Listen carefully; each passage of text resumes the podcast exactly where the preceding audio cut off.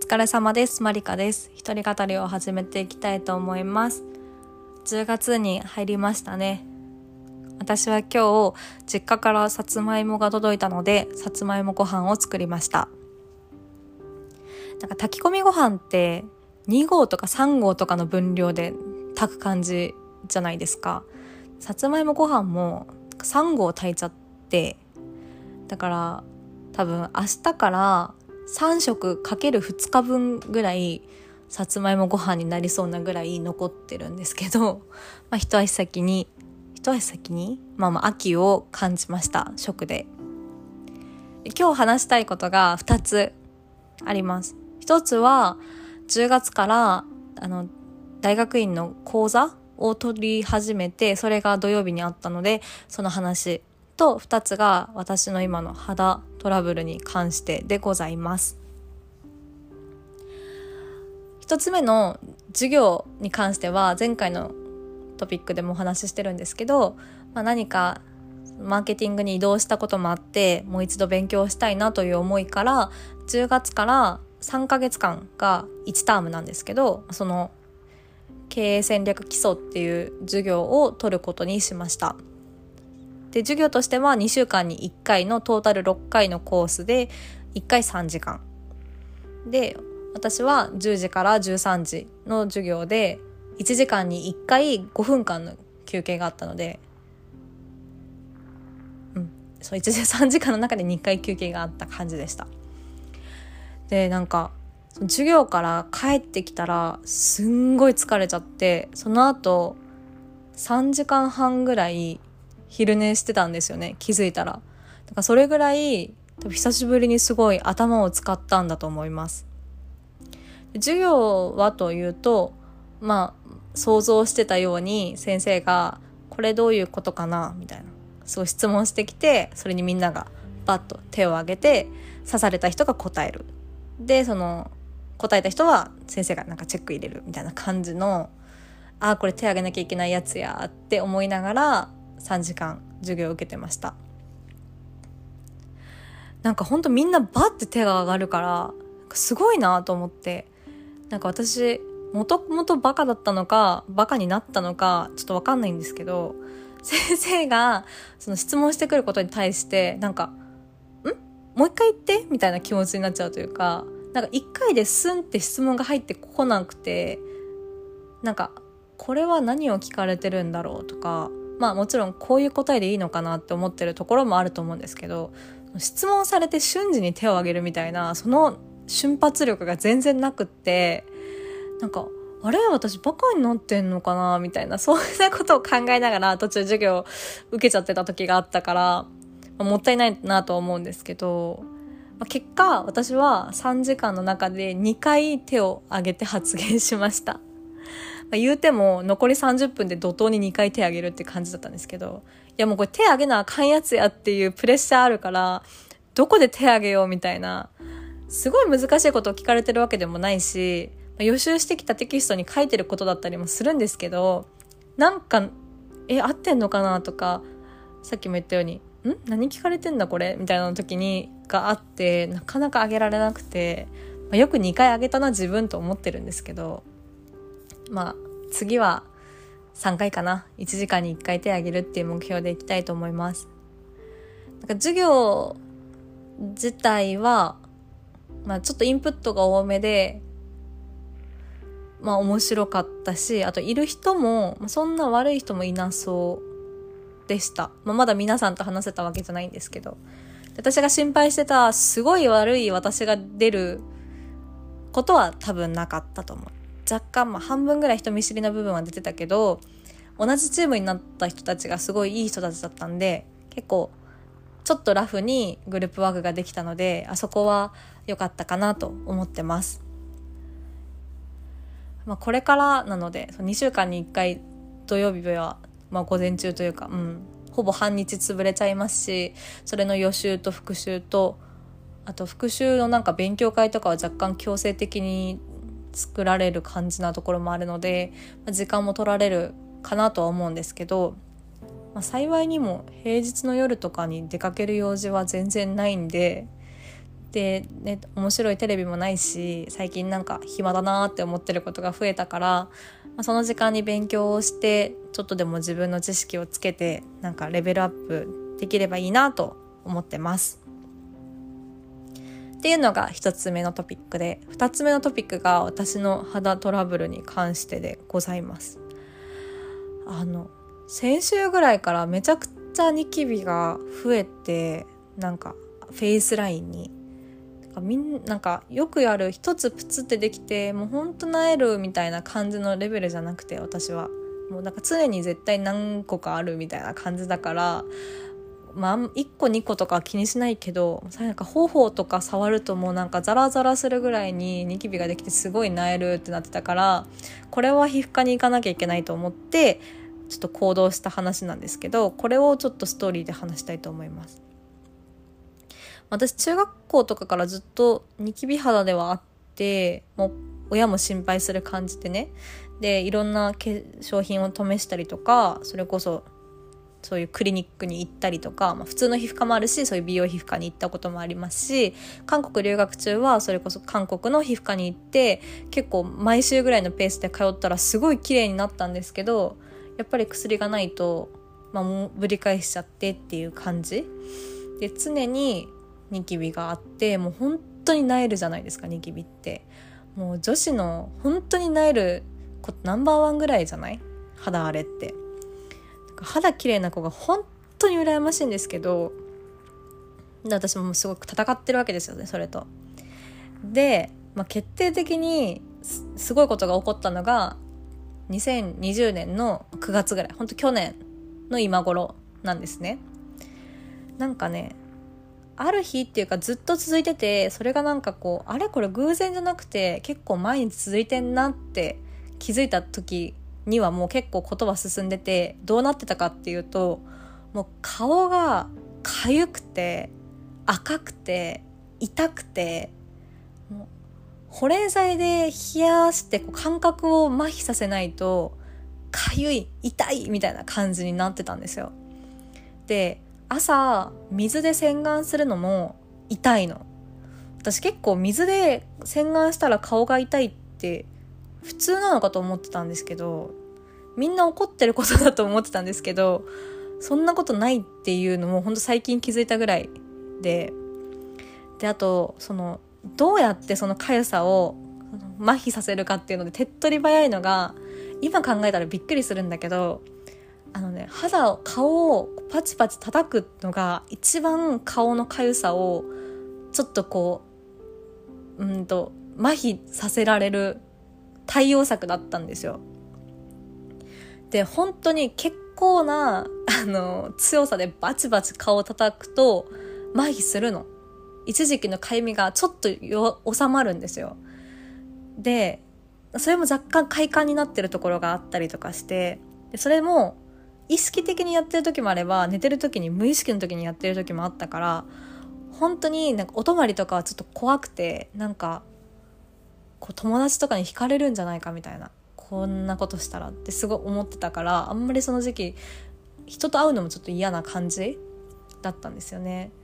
で夜も痒すぎて眠れなくてだいたい12時とかに寝ても3時間おきとかに起きちゃって痒くて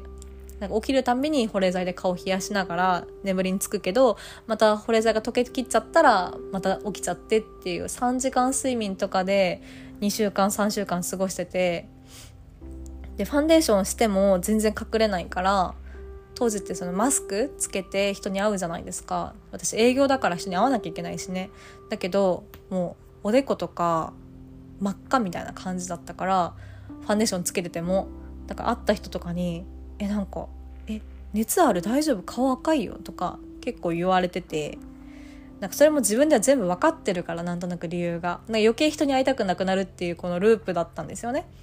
でもともとその中学校の時からニキビ肌だったから地元の皮膚科にはずっと通ってたんですけどそう通ってたしあんまりその皮膚科変えたくなくて気持ち的に。なんかね昔からよく知ってくれてるしって思いがあったから。で今までは長期休暇の時にその地元に帰って皮膚科についでに行くって感じだったんですけどコロナで行けないしってなったからもうしょうがないと。今住んでる近くで皮膚科探そうと思って探して行った皮膚科が当たりだったんですよ。でその先生のところであのいろいろ書いて今服薬してる薬はあるかとか何何をスキンケアで使ってるかとか細かく書いて先生から「今シャンプー何使ってる?」って言われたのね。で後から考えたらなんですけどその赤顔が赤くなるそのかゆいっていうのが続いてた23週間の間に私シャンプー変えたんですよ。でその前何使ってたかってもう普通にあのドラッグストアとかに売ってる本田翼が CM やってるシャンプーだったと思うんですけど、まあ、それを使っててでそれがなくなったから詰め替えで新しいのを買おうと思ったら私はなんか白いボトルのやつを使ってたんだけどその白いボトルの詰め替えがなくてなんかちょっとグレードアップみたいななんかちょっと金色っぽい箱のやつをね詰め替えたの。そしたらなんか痒くなったのが始まった気がするんだけど後から考えたら。でもその時先生にシャンプー変えてごらんって言われて嘘でしょって思ったの。だって顔が痒いし顔が赤いのに絶対スキンケアの何かだと思ってたからシャンプーなわけなくないって思ってたんだけどまあ、その日の夜先生からシャンプーとか、まあ、もちろん化粧落としとか洗顔とかもねなんかそれすごい肌に優しいのにをもらって全部変えたっていうのもあるんだけどその日の夜はじ初めてってかほんと1ヶ月ぶりぐらいに朝まで熟睡できたの。起きたら朝目覚ましの音でちゃんと起きるっていうのをほんと1ヶ月ぶりぐらいにできて感動してなんかえ？っシャンプーだったの？って。なんかえあの先生すごいみたいな。すごい感動したのを覚えてて。もうそっから私その先生いい先生なんじゃないかって信じてるんだけど。でそのパチパチ顔を叩くとかもねその話したらすごい理解分かってくれたの。叩いちゃうよねみたいなかゆいからみたいな。でもそれ続くと網膜剥離とかになっちゃうからその前にやめなきゃダメよって言われて網膜剥離ってやばくない？失明するんですよ網膜剥離って。その顔が痒くてその外から衝撃を与えてると、まあ、それが本当にすごくひどくなっちゃうと網膜剥離を起こしちゃうって私こんなシャンプー使ってたせいで失明するとかマジで怖かったと思ってその前にこの先生に会えて本当良かったと思ってるんですけど本当にシャンプー変えてから今は本当顔を叩くとか信じられない。って思ってるけど当時はもう全然当たり前のことだったしあと水で顔を洗ったらめっちゃ痛かったの染みて。水が痛いみたいな。で私それ結構普通のことだと思っててみんなも同じなんだと思ってたんだけどなんかそれ普通じゃなかった。って最近知ってそれを。そのそれぐらい肌がなんかもう敏感になりすぎてたみたいなんですよね。で先生のところに1週間後ぐらいに行ったら「かゆみすごい落ち着きましたありがとうございます」と。でただまだちょっと赤み残ってますねって先生から言われてなんか私としてはもう多分赤みがあるというかこれがもう二十何年生きてきてこれが普通だったからなんか赤みがあるとか思わなかったけど、まあ、赤みがあるって言われてこれはもしかしたら主査っていう病気なんじゃないかって先生から言われたんですよね。で主査ってもう体質的な持病で完治は多分難しいと思うんですけど、まあ、だから一生付き合っていかなきゃいけない体質みたいなんですね。で通常だったら40歳とか50歳とか、まあ、その年齢的にニキビとかができる年齢でもないのになぜかニキビができるとかそういうのを発端に気づく人が多いらしいんですけど先生からはあなたは結構早い段階で見つかったからちゃんと治療すれば良くなるよって言われてそれはすごい安心したのを覚えてます。で主査がどういう病気かっていうと毛細血管が炎症を起こしやすい体質なんですけど簡単に言うとあの日光に当たる理由は何個かあって日光に当たるとかあとお酒飲むとかサウナ入るとか辛いもの食べるとかチョコレート食べるとかなんかそういうこう毛穴が開くようななんかそういう強い刺激があるとその体がそれに抵抗しようとして毛細血管が炎症しやすくなって顔が赤くなりやすいっていう体質の病気らしいです。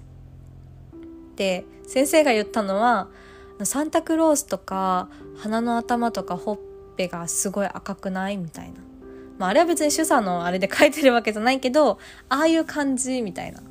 白人に多いらしくてやっぱ赤いのがすぐ目立つからその例で言うとアメリカの元大統領のトランプさんとかも主査らしくてあの鼻とかほっぺがすごく赤い異常に赤いみたいな。でなんか私も言われてみるとちっちゃい頃から体育の授業とかでガーって走ったりするとほっぺだけ異常に赤くなる感じ？なんか他の周り目の周りとか首筋とか白いのにほっぺだけ異常に赤いみたいな。みんなも若干赤くなるとは思うんだけどそれが結構強く赤かったりずっと赤かったりっていうリンゴほっぺちゃんとか言われなかった？って言われてあ確かに小学校の頃なんか親から親の友達とかからねなんか「まりかちゃんのお顔リンゴほっぺみたい」って言われた気がするわと思って「えそれ?」みたいな。でも正直中学校の頃とかそのあの部活動って運動部だったんですけどその運動して顔が赤くなるのすごい嫌でだから運動部嫌だなって思ってた時期もあるぐらいだったからあなんか体質だったんだって思うとすごいしっくりきたのね。で何の話だっけ？あだからそのそういう、まあ、主査の治療をすれば赤みが減るしそのニキビができるのも何て言うのかなそういう強い刺激を受けた時の体の反応でニキビができるらしくてだからアクネ菌がどうこうとかなんかそういう問題じゃなく なんかもうその強い日光紫外線を浴びすぎるとかサウナとかホットヨガとかでなんか毛穴開いちゃうとかそういうのやっちゃうとニキビできるみたいなもう最悪な体質じゃないと思って。まあ、もちろんその強い化粧水化粧品とかもあるからシャンプーも一つあの例ではあると思うんだけど。なんかすごいさ肌が弱い人ってめっちゃ悲しいなと思って。っていうのももちろんだって、まあ、私は肌も髪もなん爪も全部綺麗でいたいじゃん。今痛いと思うの私はね。だからできるんであればめっちゃいい化粧水を使ってめっちゃいいスキンケアをしたいしめっちゃいいシャンプーとめっちゃいいトリートメントを使って髪もツヤツヤにしたいわけでもそれ使ったら余計悪くなっちゃうから、その敏感肌用の最低限の成分しか使、入ってないシャンプーしか、もう怖くて使えないわけ。もうなんか変えたら、あの、荒れるような気がしちゃうからね。だから、そのシャンプーってシャンプーとトリートコンディショナー一緒になってるやつだから最近なんかそれだけだからコンディショナー塗る感覚を忘れてしまってる自分もいるんだけど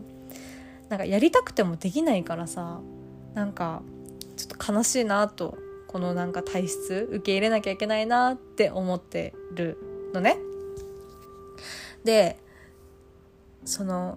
その先生から治療を受けてそのじゃ薬飲み薬と塗り薬ともらってこれ塗ってごらんって言われたら確かに赤みがすごい減ってあ肌って普通これぐらい白くなるんだっていう新しい自分を知れたのが去年の11月ぐらい。本当に今までの二十何年間何だったんだっていう、てかあの地元の皮膚科何だったんだってぐらい、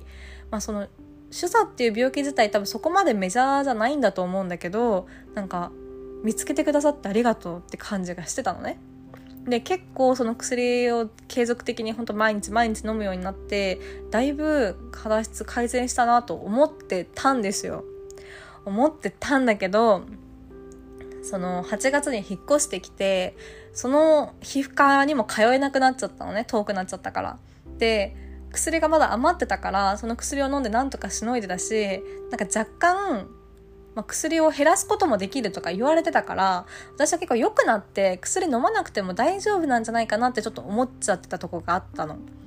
そしたら、もう8月末ぐらいに全部の薬がなくなって、9月1ヶ月薬を飲まなかったら、またそのね、でき始めたのよ、ニキビたちが。まあ、さっき冒頭で言ったことと同じなんだけど、ほんとなんか、フェイスラインにもうゴワゴワする感じの、結構今までで一番ひどいぐらいのニキビたちができてしまって、もう触るのがマジで憂鬱みたいな感じのができてきたの。で、まあ、これはちょっとやばいと絶対主査の反応出てると思って、ま、また近くでいい病院ないかなと思って探したら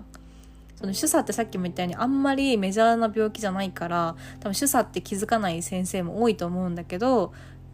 本当にラッキーで近くのクリニックが主査の専門医の専門医というか主査を結構極めてる先生で年間何人の主査の患者さん見てますって書いてるぐらいホームページでちゃんと見てる人だったからなんか私も主査って言われてなんとなく納得はしたけど本当に主査かなっていうのはちょっと思ったりするわけじゃん。その時に2人目の別の先生からも主査だって言われたら納得できるしあじゃあもう主査の治療だけすればいいんだってわかるからこの先生のとこ行ってみようと思って行ったのねその先生のとこに。そしたらなんかあ、これ主査で問題ないね、みたいな感じで言われて、あ、の先生ちょっと中国系の人だったんですけど、これね、みたいな。ここが赤いし、ここも赤いし、もうこれ主査だね、みたいな感じで言われて、あ、主査なんだ、みたいな。私主査なんだって思って、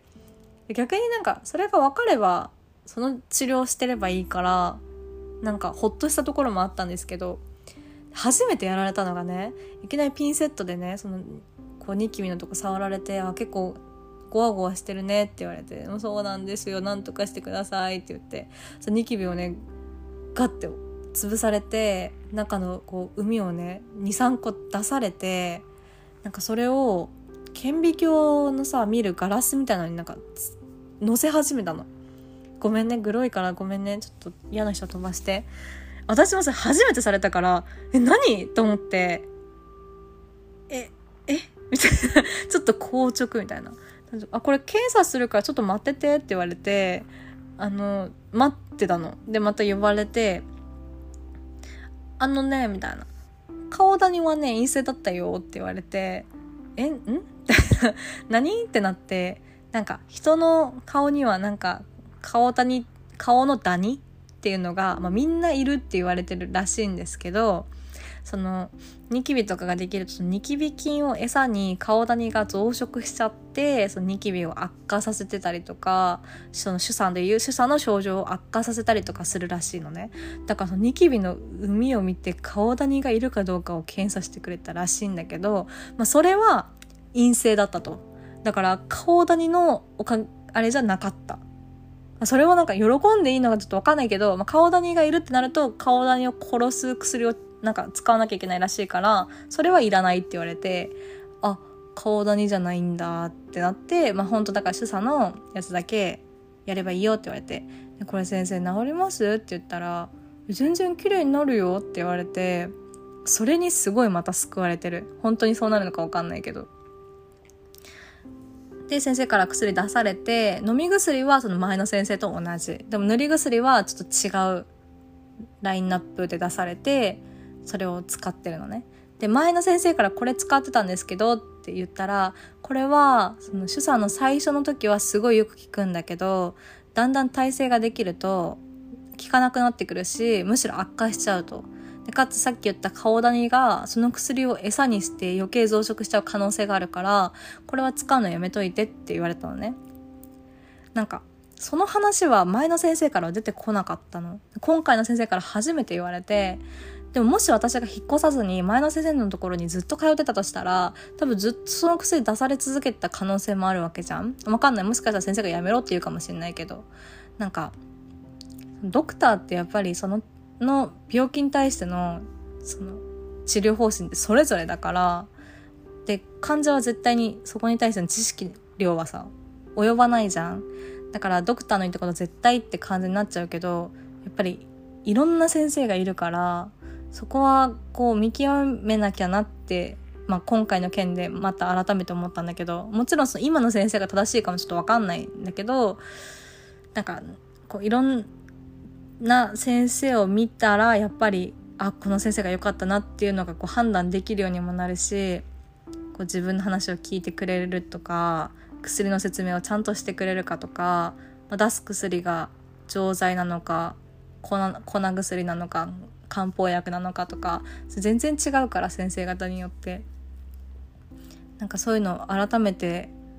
こうセカンドオピニオン聞きに行くとかその意外と大事なんじゃないかなと思った。で私は今回2人の先生から主査だねって言われてあ私は主査っていう体質を持った人の人なんだっていうのをもうほんと20後半荒沢にして知ってまあなんか、まあ、薬を飲むだけでいいし別に命に関わるとかいうわけでもないからなんかやばい感じでもないんだけどまあ長期的にこう関わっていかなきゃいけないしその紫外線受けるのが一番紫外線がダメなんだってだから日焼け止めは絶対塗ってねとかお酒はそんなにガバガバ飲まないけどやっぱり体的にお酒も合わない体質なんだろうしなんかそのサウナとかね流行りのサウナとかホットヨガとかは行かない方がいいし結構制限はされちゃうよねちょっとできることが。でもまあやると本当顔がそれにすぐ反応して敏感に出ちゃうからそれ自分も嫌だしなんか分かったからもうそれは避けていこうかなと思って。やっぱ肌は綺麗な方がいいじゃん。綺麗になりたいわ肌が。なんかあのちょっと話が飛ぶんですけど私『アメトーク』すごい好きであの『アメトーク』は基本全然自分が知らない分野のことをすごい面白おかしく芸人さんが紹介してくれてあそうなんだっていうテンションで見るのが好きなのね。なんかゴルフ大好き芸人とかキングダム大好き芸人とかそういうの見ながら。でも唯一もうめっちゃわかるって共感したのがお肌弱々芸人のやつで今田耕司とか狩野英孝とかが出てたんだけどもう超共感しかなくて。一番共感したのは急なお泊まりが一番嫌っていうところ。私も本当それでまあ芸能芸人さんたちはさいきなりこうドッキリとかで連れてかれて無人島とかなんかいきなり1週間ここで生活してくださいってドッキリでやられたりとかするらしいんだけどその時にいや別に無人島に1週間とかいいんだけどその僕の毎日のスキンケアセット揃えさせてみたいなことを言っててマジわかると思って。さっきも言ったみたいにそのシャンプーが違うだけで肌が荒れるわけだから化粧水とかクレンジングとかも特に荒れやすいのはあるんだけどちょっと何かが違うと荒れるって分かってるからもう自分の安定してる人だ人っていうか安定してるラインナップで行きたいわけ。だから友達の家に行ってなんか今日すごい盛り上がった帰りたくない。え全然泊まってきなよみたいな。めっちゃ泊まりたいわけ気持ちはね。気持ちはめっちゃ泊まりたいんだけどもう泊まったらなんかその次の日以降の自分どうなってるか分かんない恐怖あるからなんか「いや帰るわ」って言うみたいな。私1泊2日の旅行でもその自分が使ってる化粧水乳液、えっと、化粧落とし洗顔シャンプー全部持ってくから結構1泊2日でもちゃんとちょっと荷物になっちゃうんですけどなんかもうそれがすごいわかると思ってでもそれってなんかそのこだわりが強い人っていうわけじゃなくて、まあ、ある意味こだわりだけどそれやらなかったら結構ひどいことになるのが自分でも分かってるからやる話でなんかこんなにやらなきゃいけないの逆なんか辛いなって思うんだよね。私その親の影響もあるけど結構その肌頑張って肌きれいにしたいと思ってるからそれこそこの間親に美顔器とか買ってもらったりとかあと夜毎日コラーゲンとビタミン C を取ってとかっていう生活を結構ちゃんとしてるのにさなんか全然ニキビできるし、まあ、それが体質のせいって言われたら体質改善しなきゃいけないじゃん。だから大変よね。まあでも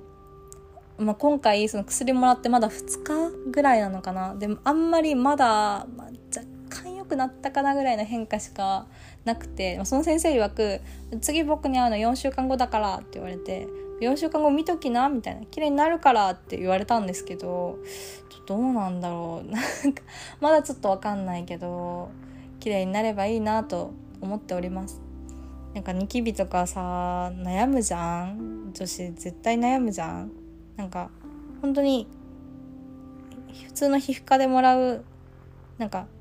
ディフェリンとかベビオとかそういう塗る薬で良くなる人はそれはそれでいいと思うんだけどなんか治らないとか私は主査ってこう分かる判明するまでにさ13歳とか14歳から